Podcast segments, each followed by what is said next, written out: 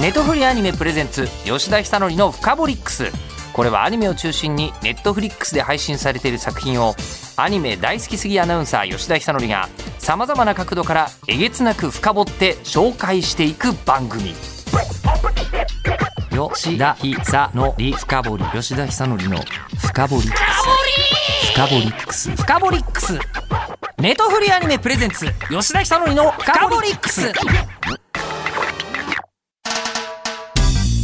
ネトフリアニメプレゼンツ吉田久典の深掘りックス小太郎は一人暮らし特集先週に引き続きゲストお二人にお越しいただいております牧野智恵監督と増田俊樹さんですよろしくお願いしますよろしくお願いします。前回お話聞いた時は作品の全体の話だったんですけどもう公開にもなってるんで、はいちょいちょい中身踏み込んでもいいだろうとうんいうのがあるんですけど、まあ、やっぱりこの作品重要なのは主人公が4歳。うん。釘宮理恵さん演じるはい。あの4歳の時ってまっすぐ記憶あります？ないです。ないないですね。全くないです。後からあのアルバムを見たりだとかして母親の話を聞いたり。そうそうそうそうなんか出来たてのええスパゲッティにはあの運ばれてからですよ。はいはいあのお店でいきなり手を突っ込んだらしいです。フォークじゃなくて熱々のはいフォークじゃなく、ん熱々のスパゲッティにミートソーススパゲッティだったらしいですはい。はいはいはいワイルド。めちゃくちゃ焦ったって。そうでしょうね、はい。ええ。そうだよね。でもねするわな子供はでもそういう子でしたね。うん。もう小太郎とは似ても似つかない。まあで4歳じゃなくてもいいんですけど、はい。子供の頃は割とわんぱくめなエピソードの方が残ってるわけですか？自身ですか？自分に。自身？いや僕全然記憶なくて子供の時の。何歳くらいまでない？思い返すともう高校の時のちょっと待ってそれは遅いでしょ。いくらなんでも遅いでしいやょこうもうなんか鮮明に覚えてるものはないんですよ。あこういうことあったよなぐらい小学校の入学式ぐらいどう？の全然覚えてない覚えてない、はい。あそう。人と話してるっていう光景が全く覚えてなくて街並みとかはなんか覚えてたりとかはい。するんですよ。結構引っ越しが多かったので、ああははい、そういった意味では一つ一つのなんかその場所で自分の歴史を作るというよりかはなんかそこに迎合するように日々もしかしたら生きていたのかもしれないな対応に必死だったうーん。そういった意味では覚えてるのは本当に局所的なことですね。転校して初日の朝礼でぶっ倒れてしまったとか。それは小学校の時？小学校の時ですね。それは覚えてるんだ？それは覚えてます。小学校5年生の時に、うん。うんあのあー地面が近くなってきたなって気づいたら、うん。倒れてるみたいあの倒れててうん。そのみんなが行進しながら退場してるのを体育館の横側のところのなんかこう低い窓あるじゃないですか。あの低い窓のところに寄りかかって、あー鼻痛えなって思いながら起きた。そこだけ覚えてるんですよ。ああ増田君はその時貧血かなんかで倒れちゃったらしいですはあ増田少年の数少ない小学校の鮮明な記憶。がもうそれからあとは骨折ったりとか。もうそういったことしか覚えてないですね。それはまた？それも同じ年ですね。小5の時は結構受難の年ですね。柔軟でしたね、うん。はい。はあ。マイコプラズマ肺炎にもかかり、小 5? はい、学校でうん。そのお昼の休憩とかもうん治りたてになってきたのでやっと登校もできるようになってうん。でも治りたてだからうん。あの外で遊んじゃダメだよ。遊んじゃダメだよって言われてたのに外でみんなが遊んでるのを眺めていたらうん。もうほんと昼休憩が残り5分ぐらいの時にやっぱ最後ちょっと遊ぼうって。うん。出てその5分で骨折りました。そういうことしか覚えてないですね。もう親からするともう心配でしょうがない、はい。それからだから今言った高校ぐらいまでも結構漠然と本当覚えてなくてピンポイントでいくつか覚えてるぐらいですかね。はい。で自我が芽生えた高校時代から声優さんになりたくなってみたいなはい。感じ、そっからは結構いろんなことを覚えてたりはしますね。そこからはもうね。う、ん。なんか自分で考えて自分でなんか悪さをするもうんうん。こうやったら面白いだろうなとかうん。そういうなんか悪知恵じゃないですけど知恵を持った上で行動してたのが上京してからかな。それまではなんかこれがいいかな。やってみた。あダメだった。うんうんこれが楽しいかな？あ楽しかった。ぐらいのうん。感情でしか動いてなかったのであんまり記憶に残ってないのかな。まあでもそんなもんだよね。そうですね。子供。の時って。本来はね、うん。えちなみに監督ははい。4歳の時とかって記憶に何かありますか？私も全然記憶に残ってない。あのこの間の30近くになってからいきなり上京するパターンを聞いてると多分その感じはちょっと受けてたんですけどじゃあ後からもう周りから聞くとか写真が残ってるとかで思い出す幼少期ってどんな感じもどっちかっていうと男の子が好きそうな遊びをよくやってたっていう感じですかね。野球やってたみたいなとか、弟がいるので一緒に遊んだりとかしてええその当時流行ってたのミニ四駆が流行ってたんですけどあれを弟と一緒に遊んでた記憶はあります。それが小学校。小学校低学年かそこら辺ですかね。10歳にまだならないかぐらないんかそこら辺だったと思いますまあ、一年発起してアニメ監督になる前にアニメが好きだったからっていうのがあるとはい。おっしゃってましたけど子供の頃割とアニメとかはよく見てる。あそうですね。一番好きだったのはあのカードキャプターさくら。ああはいはいはい。あれもが大好きで。う王道ですよね。そううんうんうん。もうなんか女の子が絶対好きな作品だと思うんですけどあれをずっと見てたっていう記憶はあります。男の子たちも見てましたよ。あですか？でもね男の子たちはねどの年齢で見るかでかなりね意味合い。まあまあもちろんそのあと家で堂々と見れるかどうかとかもありますけど。そうそうそうそう。まあ家帰ってテレビつけてあのチャンネルつけると大体あの時間帯なんですよ。あーあーそうか、はい健全な少年たちの暮らしだとそうなるね、はい小学生とかっていうのは中学生になってくると部活があったりしてちょっと時間ずれるんですけど。そうか、えー、アニ歌の大学生はね SVHS で撮っていただいてカードキャプターさくら。えーそういうあのまだ少年って言っていいかな、えーオタク少年だっただけですけど。でも幅広かった。あそうそう。だからねその何？あの正しく小学生女子から、うん。あのそのアニメの大好きな大学生まで、うん。大きなお友達まで魅了していたのは間違いない。そうですね。ええ、なのであのなんかこう転機になるような作品ってこう子供時代とか少女時代どっかで出会ってるんですか？この業界に入ってから出会った作品で転機になったっていうのはちょこちょこあるっていう感じですかね。そうなんですか。なんか劇場で見に行ってなんかものすごい打たれてしまって何十回も通ったみたいなとかそういうのはあるわけじゃない？そういうのもまあありああるんですか？うん。それは何ですか？あのコナン名探偵コナン。へー。あ見に行ったらすごかったなってあすごいすごかった、うんうん。うんなんか何回か行ったような記憶は。うんうんうん。コナンに出会うのはもう20年単位だから どこのタイミングで出会っていても不思議ないですよ。まあもうそれこそ僕からすれば多分物心ついた時にはコナンあったようなイメージですでよ。でもあるよね、はい。そうだよね。うん。でも私はあの すみません。またオタク大学生の話で申し訳ないですけど、え名探偵コナンの少年サンデー第1回覚えてますか？ら。間違いなくお茶の水の確か当時はロッテリアだったと思うけどで読んでたんだよ。って言葉で覚えてたりしますがある意味見た目は子供頭脳は大人な小太郎が主人公のですね。作品に、うん、コナン感ちょっとありますよ。こう言ってしまえば。ね、あちらはまあ中身が高校生で、ね、あのいろいろと理由があって子供の姿になってますけど。そうですね。小太郎はまあ多分間違いなく4歳なんでしょうけどうん。その4歳になったのには何らかのストーリーはあるよねっていう感じはしますが、はい。えーある意味スーパー4歳。小太郎くんが主人公の小太郎は一人暮らしあのやっぱり今回4歳の子を誰にやってもらうのかってめちゃくちゃでかいポイントだと思うんですよ。うん。ね、だってまさかもしあの4歳の少年をやってくれって言われたらさすがにじゃない？まあ、まず現実的なところだとオファーは来ないと思うんですよ、まあまあまあオファーが来たとしてですよ。そしたら番組のそのコンセプトとして僕は多分ギャグ的なものを求めてるのかなとは思いますね。やっぱりこういった配役をするってことはどこかお客さんに対して面白い受け取り方をしてほしいのかなとか。そういった意味でもし原作をその後読んで僕にこの4歳をやってほしいのって思った時はちょっと困惑しますね。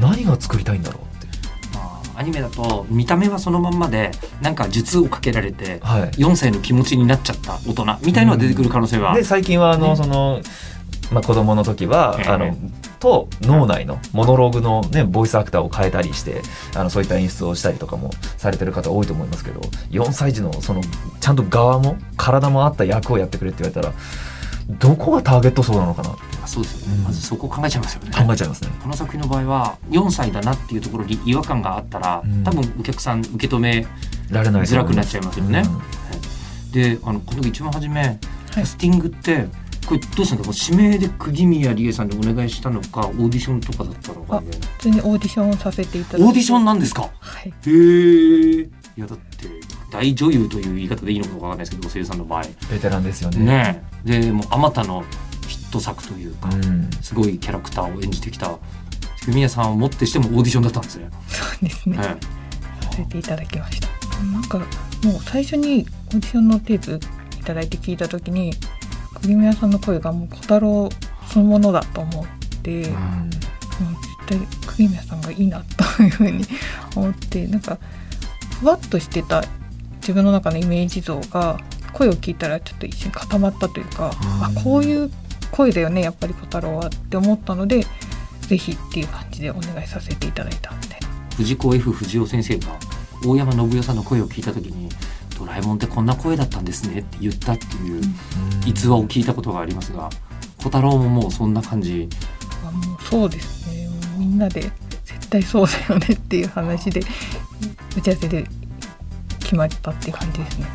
そのオーディションの時のセリフってもう多分はい作品、3月の10日から小太郎が一人公開になってますんで絶対いいと思うんですけど作中になるセリフでオーディションってやってたんですか、あそうですね。もう漫画からピックアップいくつかさせていただいてええ。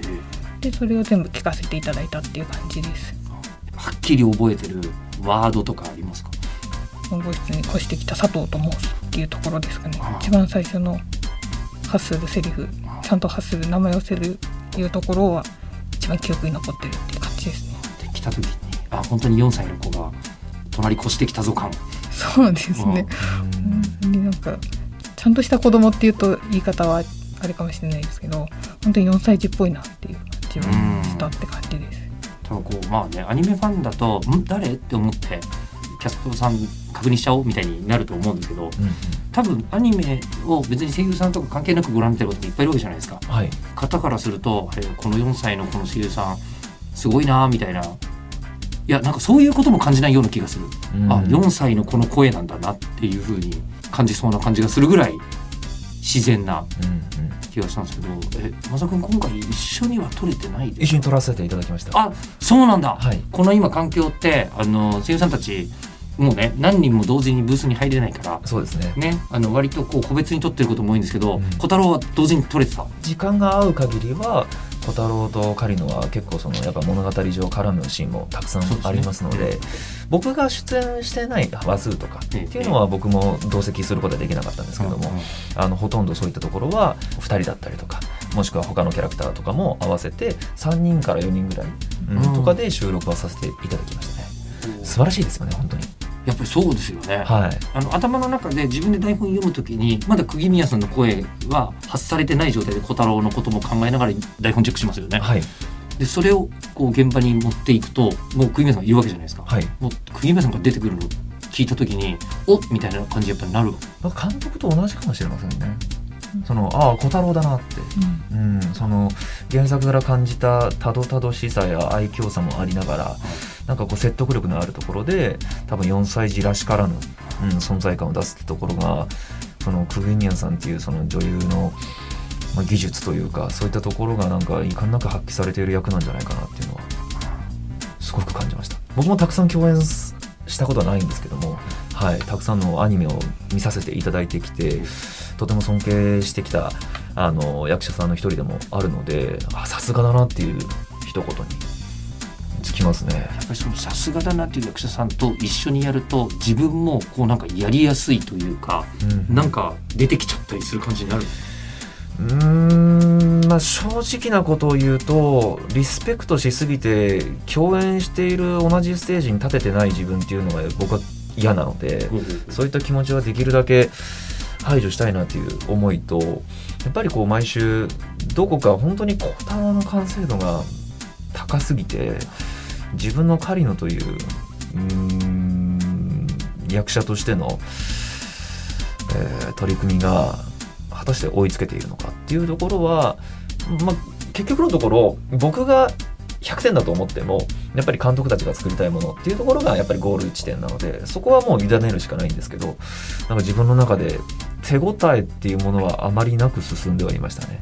だけど狩野はどちらかというと、はい。なんていうんですかね。これでも言いましたけどやってやったぜっていうことがない方がいいわけじゃないですか。はい。ね。やってやったぜっていうそういった意味ではね、はい、合ってるのかもうんしれないなというか、うん、小太郎を見続けられたそのこうやって一作品の、うん、過程っていうのが終わった今だからこそ正しかったのかなっていうのもありますね。アフレコを監督はまあご覧になっていて現場にいらっしゃったとはい。思うんですけど他の作品と違うところがあったのかとかもう基本的にテストを聞かせていただいた時に出来上がってる感じが結構してて、ん。なんか他の現場だと例えばテストやったけど思ってたのと違うんでって言って何回かテイク重ねさせていただいたりとかするんですけどもうん小太郎はそういうのあんまりしてない、うん。うんないですね。うん、ほぼテストやって本番やってでちょっとだけ気になるところやって終わりみたいな感じでなんかもうテストの時に思ってたものが出てきてうん。うんすごいなっていうふうに感じてたんで。さすがですよね。そうですね。だからそれはさすがですねって言わせてるのは増田君もそうだと思います。けどああ僕もあそうそう。トータルの話。トータルの話。ね。ね。それこそどこでもドアじゃないけどドラえもんみたいですよね。イメージしたらもうできてるみたいな。そうなんですね。脳内の念写がそこに住んでるみたいな。いい意味で苦労しなかったっていうやつ。そうですね。本当にサクサクやらせていただいて嬉しいです。作りました。でその一方で小太郎は一人暮らしの中に小太郎が数少ない子供っぽいところでアニメが大好きっうんうん。ていうのが出てきて両者でありますね。ですね。でその中に殿様というキャラクターがいるんですけどこの主人公の殿様も釘宮さんなんですよね。そうですね。ええ。これはどうなんですか、わかんないです。ええ。これは一緒には撮ってない？えいや一緒に撮ってますよ。一緒に撮ってる。え一緒に撮ってますけど。な流れの中で撮ってるんですか？まさか。はい。え？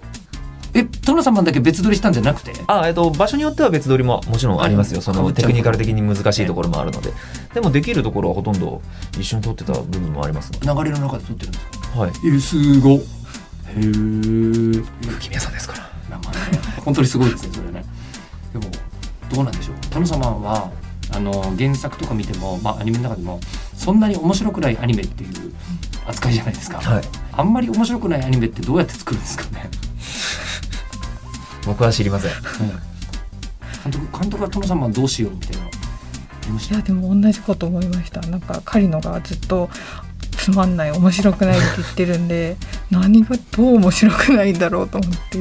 多分話は面白くないんだろうなっていうのはすぐ あの漫画読んでた時に思ったんで映像まで面白くないのか映像は面白いけど話がつまらないのかどっちなんだろうなっていうのはすごく考えて結論はなんかどっちも面白くないにしようかなと思って。なんで映像も本当にしょぼく作ろうと思って。そうですね。打ち合わせとかもなんか絶妙にしょぼい感じでお願いしますとかってだって本来面白くないアニメーションってないじゃないですか。そうなんですよね。ターゲット層がたまたまその視聴者が違うだけで、うん。ハマらないからたまたまこの僕作品は面白くないって言ってる人がいるってだけで。そしたら狩野と小太郎がいて小太郎が見てるから小太郎面白いのかって言ったら、まあ、作品見てれば分かるように面白いから見てるわけじゃないっていう描写がちゃんとあるんですよね。確かに。その瞬間にえじゃあこのアニメは本当に面白くないのかってそれ本当どんなアニメだよっていうのを思いましたね僕も。恐ろしい設定ですよね。あんまりねこういうのが設定の中に出てくることなかなかないですよね。うん。いやあんまり面白くなくそしてしょぼくっていう指示がわざわざ監督から出て。でそれに対してどうなんですか栗原さんになんか演出殿様をこうしてくださいみたいなのあったんですか？殿様は原作者の津村先生があはいはい。コロスケあはいをイメージしてるっていうのは聞いてたので、それもそうなんだ。規定列だった なんでそれをそのまま伝えさせていただいてコロスケっぽくお願いしますっていう感じで。えでやっていただいたのが今の殿様っていう感じです。えでも規定列は藤子アニメの中でもかなりな傑作で全部大体面白いんですけどうん。それをあえてつまらなくしろというのとあと原作の津村先生と打ち合わせされてるんですね。本当に数回だけなんですけど打ええち合わせは一応させていただいたっていう感じです。えその時に「その小太郎は一人暮らし」っていう作品はここは守ってくださいみたいなところってあったんですか？そういうのは特に言われてないんですけどもなんかあの先生は風船を配る話はいっていうのが出てくるんですけども、あれがとにかく使ってほしい要望が来ましたんで、でそこはうん気をつけて原作に忠実に作ろうかなっていうふうにうんさせていただいてるっていう感じです。うん。あの前回出てきて色の話とかはご相談をされてたり？はい、すあするんですか？色は一応こちらで作ったものを先生に見ていただいてで先生の許可というかチェックをほぼ全キャラやらせていただいたっていう感じです。なのでその時暗くしないぜみたいな意図は？あ特には伝えてないですね。それでカラーリングを見てそれが伝わってればいいよねあそうですね。という感じですはね、いでもご覧になってて感想とかもらってると嬉しいですよねそうですね。僕は見せてもらって原作も優しいんだけどその原作の優しさの中に潜む緊張感がアニメだといい意味で緩和されてるって思ったんですよ。重くなりすぎずに見られる感じっていうふうに思ったんですけど仮のはなんか一発当ててほしいよね。うん、当ててほしくない？うーんそうっすね。でも当てるとですよ。はい。あの先ほどからその藤子さんとかそういったお話出てきてますけどまあよろしくのび太みたいに成功すると落とし穴がありそうなキャラクターじゃないですか。ありそう。で100%小太郎に咎められるんですよ。そうだね。オチに使われるんですよね。そうだね、はい確かにドラえもんのび太の関係で言うならどっちかっていうと小太郎の方がドラえもんだよね。そうですね。オチとかあツッコミの立場だと。あそういった意味では成功しても多分きっと何かしらを起こし小太郎にちょっとなんか迷惑じゃないですけど咎められで結局ちょっと元通りみたいな。そういった描写に描写になるんじゃないかなって。そういうの見たいっていうのもありますね。確かにそう言って言われると。あとその前段階はアニメの中今回のシリーズ出てくるじゃないですか。あの狩りの一番かっこいいにはもしかしたらここかもっていうのはもう自分のねの漫画がうまくいかないとかはい。失敗したらあいつは自分のせいだと思うはずだからうんうんこの絶対やってやんなきゃいけないんだよみたいなとこがあったじゃないですか。ありますね。ね、あれはなんかクリエイターの心意気みたいのを感じる。うーん。うん。かっこいいとこだなと思ったんですけど、うんうん僕は見ててあそこが一番残ってるなって感じが、なん。かちゃんと考えてる。隣人でありながらも兄貴としてはいないっていう多分つもりでもいるんだけど兄貴が出てきたような描写ですよね、うん。うん。あいつには迷惑やっぱかけらんねえよなって、うん、そこにはその仕事のことだったりクリエイターとしての教授だったりそういうのが合わさって多分僕らとか作り手側とかにも刺さるような、うん、演出にもなってると思うし。本当にいろんなシーン見どころありますよね、そうですうん、ね僕はあのだからお風呂のシーン。ああはいはいはいはいはい。結構あの銭湯の描写とかもあったりして、うんね。その中でもあのお風呂に行けない時期があって、はい、で小太郎がその距離を取ると。なんでお前そんな距離取るんだっていう話があるんですよ。これはもちろんもうアニメ見てほしいというか、うん。ところなんですけど、それもなんで小太郎が今僕がさらって言ったんですけど、まあ、距離を取るのか。で、それもわかるんですよ、きっと。周りの人間も。でもそんなん良くないっていう話から、小太郎の思う価値観と他の人たちの思う価値観のその人生の紡がれ方の違いを見て、なんかこう隣人同士がこう心を通わせていくっていうのがとても僕好きでうんそれがまあ例えば今のお風呂だったり一人でご飯を食べるのかみんなでご飯を食べるのかっていうのが話があってあれも最終的なあの落ち込ままで多分見どころのある1話になっているのでそういったところはぜひ配信見ていただきたいなっていうのはすごく感じる作品多いですね。うんそうですね。この言い方すると違うなお風呂シーンいっぱいありますっていう言い方も ちょっと意味わかってきたんだけどお風呂シーンもあるんですよ。ありますありますね、えー銭湯いいなって思わせますよね、うーん、ね。銭湯とか行く？いきますよ。行く？はい。今でも？今はちょっと難しいですけど、うん、結構行ってた？言ってました。サウナが好きです。ああなるほど。確かに、サウナと銭湯近いよね存在として。うん。ああで監督が思い出のあるシーンとかあります？私は狩野で言うとやっぱ最終話のうん。お墓参りに行く話があるんですけどあそこで小太郎に対してずっと嘘をつき続けていく覚悟をするところが一番狩野の好きなシーン。うんですね。狩野って嘘が嫌いつけないというか、うん。ああいうことを言ってたのに小太郎に対してそのことを、まあ、多分小太郎が気づくまでずっと嘘つき続けるんだっていう覚悟はすごいなと思ったんで、まあ、そこが狩野の見どころかなっていう感じですね。うん。あこんな難しい感じ書けるんだっていうところからの切り返しがまた悲しいよね。悲しいっちゃ悲しくないんだよ不思議。なそうだ今思いましたけどこの作品の魅力は今のところ悲しいんですけど悲しくないんですよ。うんうん漫画だと今の方がもうちょっと悲しみに触れてるんですけどアニメはそこまで悲しくないっていう。そう。考えさせてくれますよね。そうですね、でじゃちなみにあの今の狩りのいいシーンじゃないですか。小太郎のいいシーンとかもあります？小太郎は、えーシーンっていうかあの歌をちょこちょこ歌うんですよ。あの小太郎はすごい音痴っていうキャラクターでして 音痴に歌ってるのがめちゃくちゃ可愛いので、ああそう確かに音痴ですよね、うんそっか。あれも演出でやってると思うとグリミアさんすごっって思いますね。そうですね。音痴に歌うの難しいでしょ。難しいですよね、音痴役って今までまさかやったことある？うん、一応ないはずですね。ない。はい。あむしろ音取れちゃうもんね当たり前。いやいやそんなそんな僕もそんなあれですけど。あーいやってことで、まあ、とりあえずもう3月のあの10日から配信も始まってはい。いましてご覧いただけるんですけどシーズン2が言う通りであって不思議がないうん。作品なのでそうなったらね当然ですけどカリノのもっと世に羽ばたいて一回落ちるシーンとか見たいですよね。見てみたいですね、で、えー監督もせっかくねあれだけ、えーもう設定というか舞台が出来上がったわけじゃないですか。はい。まだまだ動かせる感じってありまあせん？全然やれると思います。全然やれる？全然やれると思います。ということなのでまあ皆様の再生がいっぱいあったりするとそれが近づくということになったりすると思いますのでぜひ3月の10日からネットフリックスで全世界独占配信スタートしておりますので小太郎は一人暮らしご覧いただきたいと思います、じゃあ今日は増田さんからはい。最後に、えーリスナーさんに一言いただきましょう。お願いします、えー原作を読んだことがない人にはですね多分まあお話聞いてるとちょっと予想できる部分もあるとは思うんですけども本当に知らないまま見ると予想できないタイタイトルからのテーマの作品となっております。なんかほのぼのと楽しく見ることもできるし小太郎を通して大人の自分たちもなんか生き方を考えさせられる。もうぜひとも本当大人にも見てほしい。そんなアニメになっていますのでぜひともご視聴よろしくお願いします。ということで、えー今日のゲストは先週に引き続き小太郎は一人暮らしから牧野智恵監督そして増田俊樹さんでした。ありがとうございました。ありがありがとうございました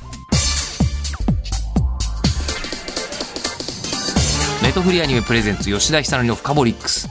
番組ツイッターもあります。アットマークフカボリックスをぜひフォローしてください。ではまたお会いしましょう。ネットフリアニメプレゼンツ吉田久典のフカボリックス。ここまでのお相手は日本放送アナウンサーの吉田久典でした。